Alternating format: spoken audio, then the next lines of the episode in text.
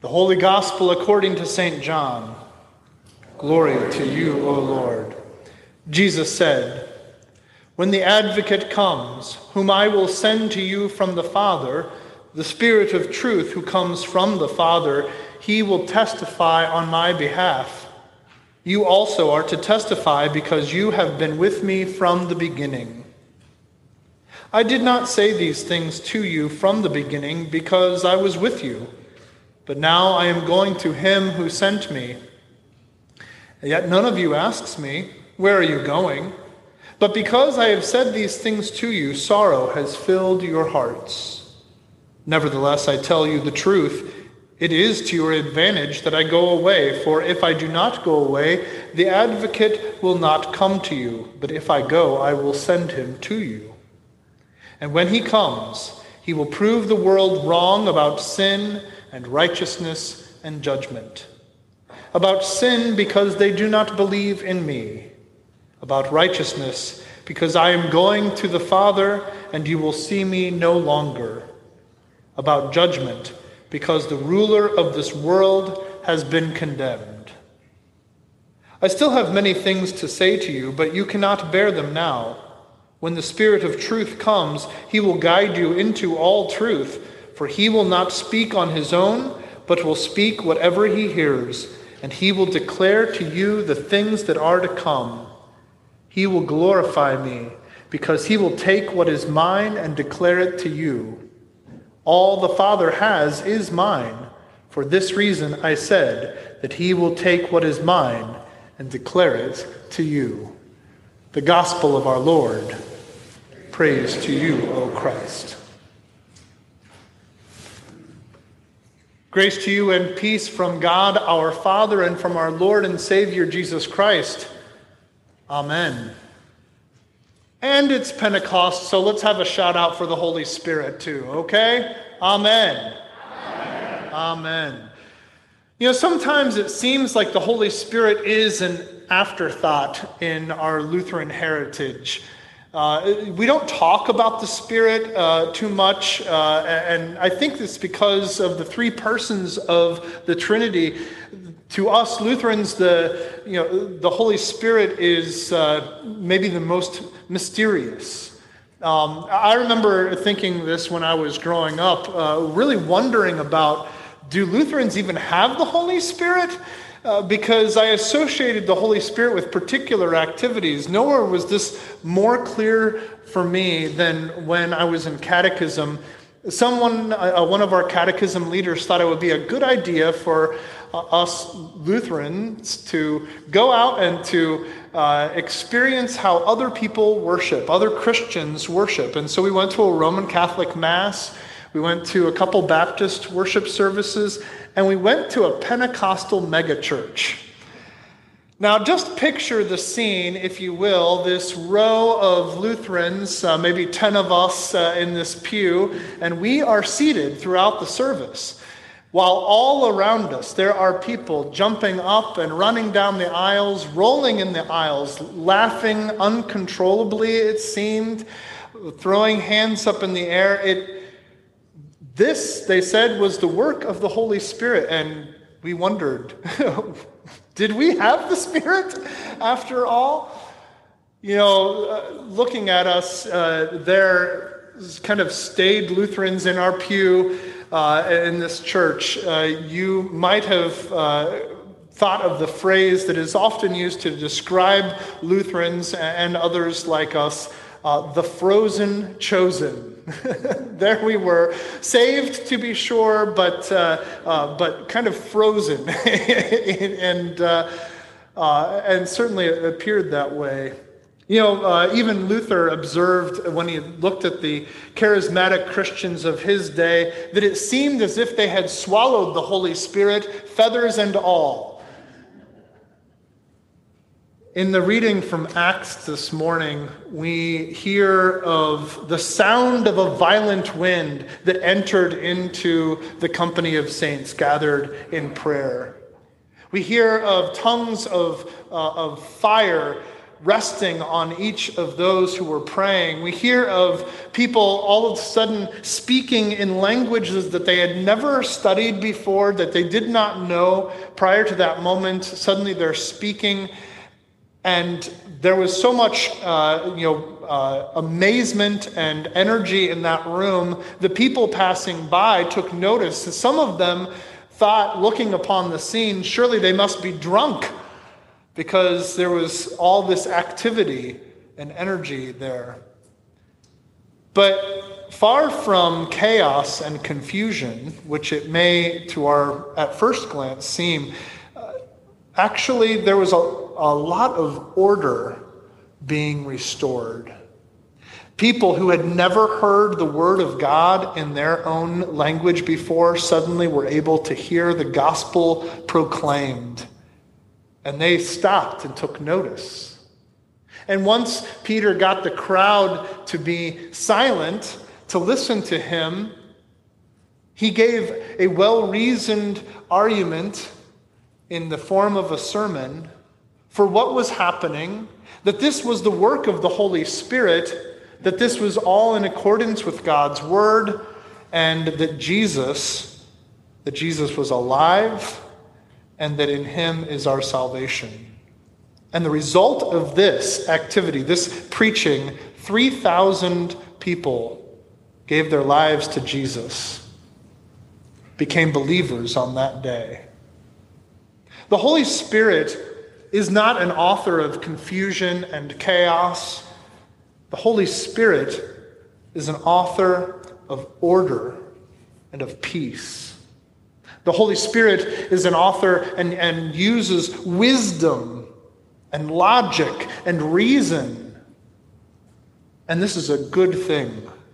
This is, this is truly consistent with the account from Acts of that day of Pentecost, and it is consistent with the way that Jesus describes the Holy Spirit. In our gospel lesson today, the Holy Spirit is described by Jesus using a word called paraclete in, in the Greek, but it gets translated a number of different ways helper, comforter, counselor, advocate.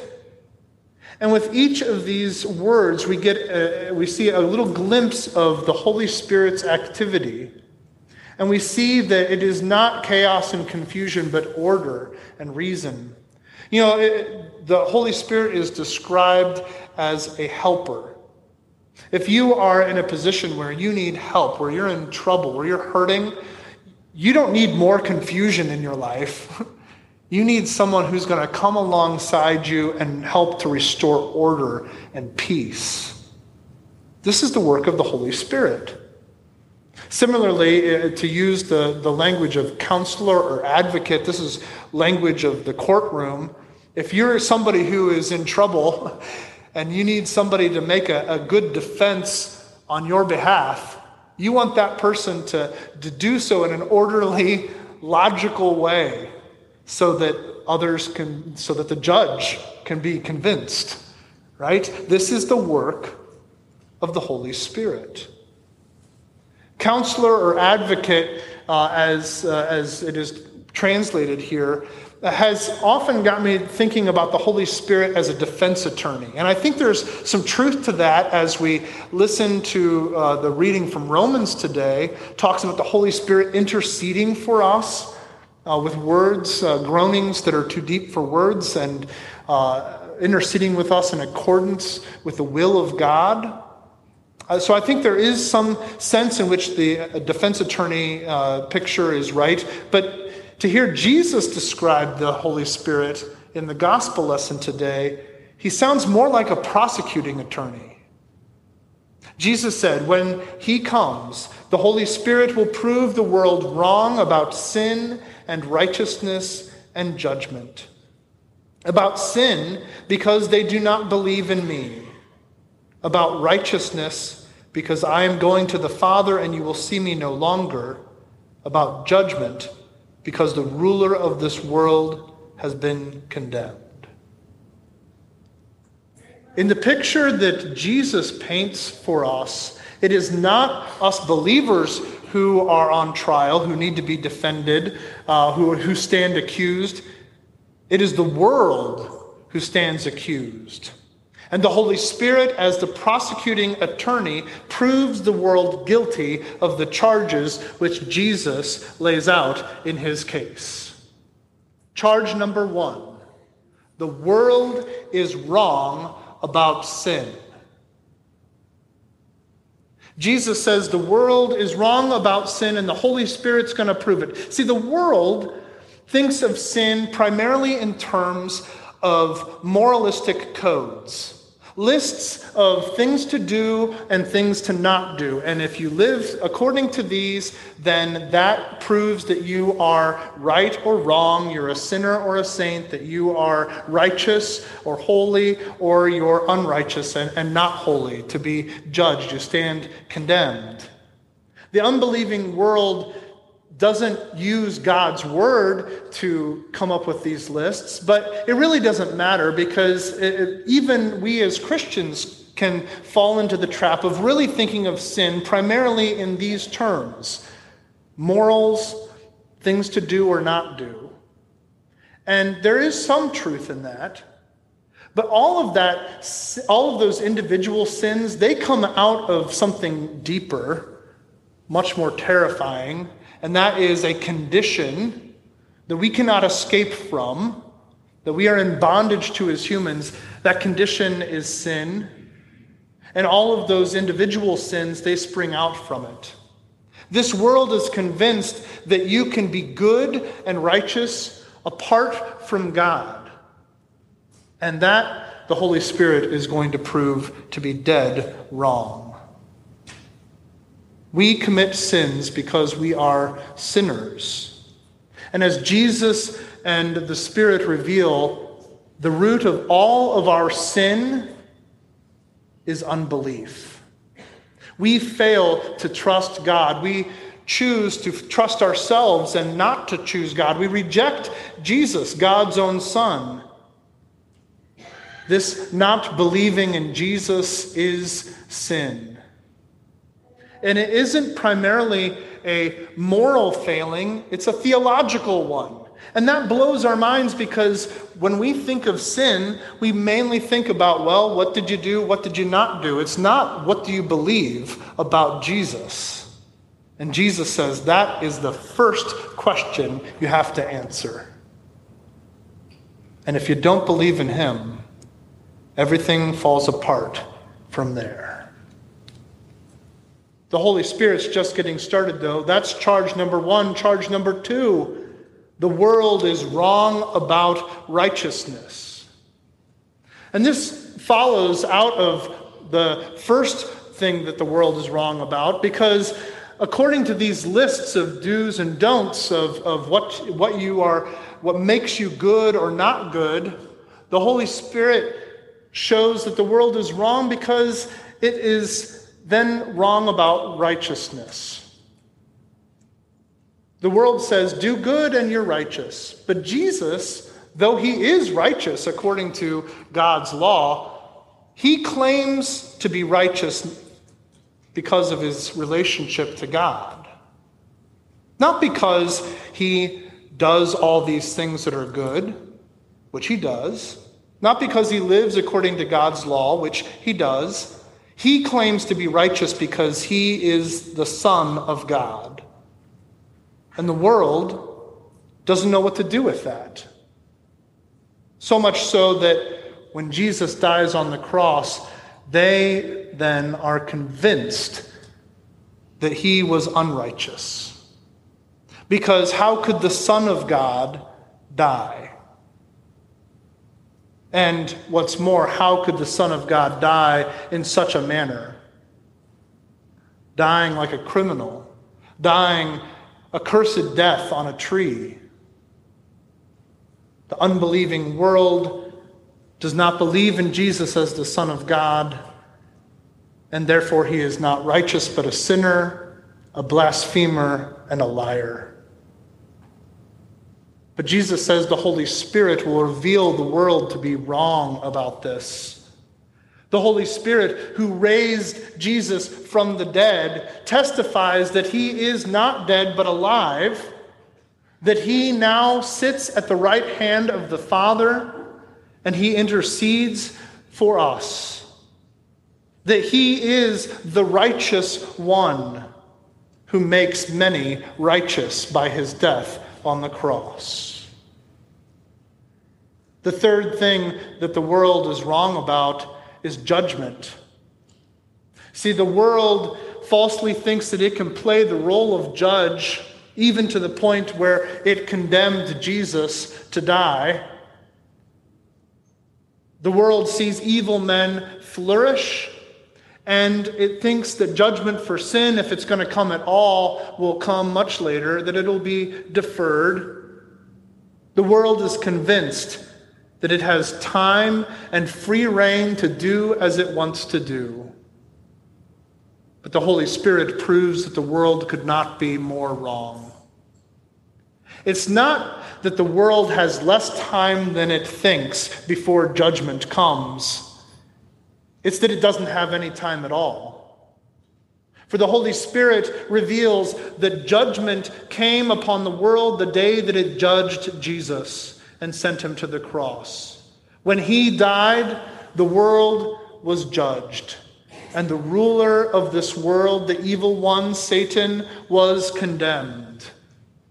The Holy Spirit proves that the world is wrong because Jesus is alive and he is the one who now reigns.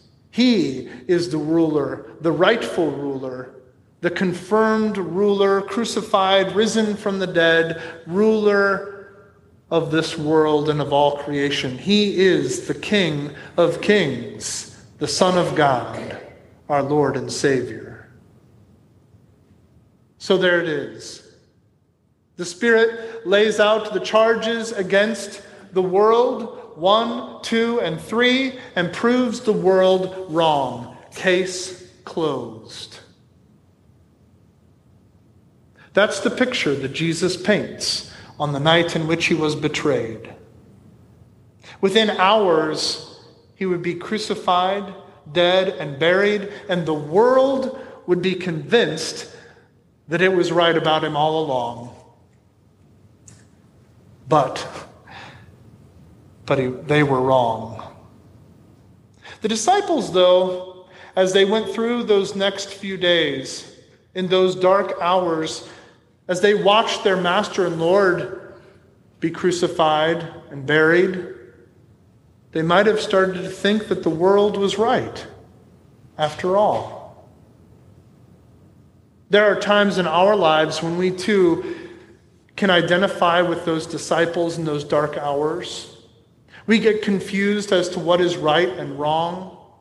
We also see evil go unchecked we hear lies sold as truth, and we find it difficult to sort it all out.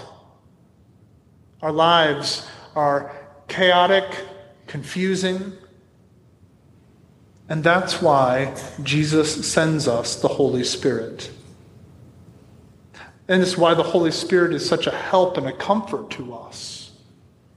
He guides us into all truth, for He is the Spirit of truth.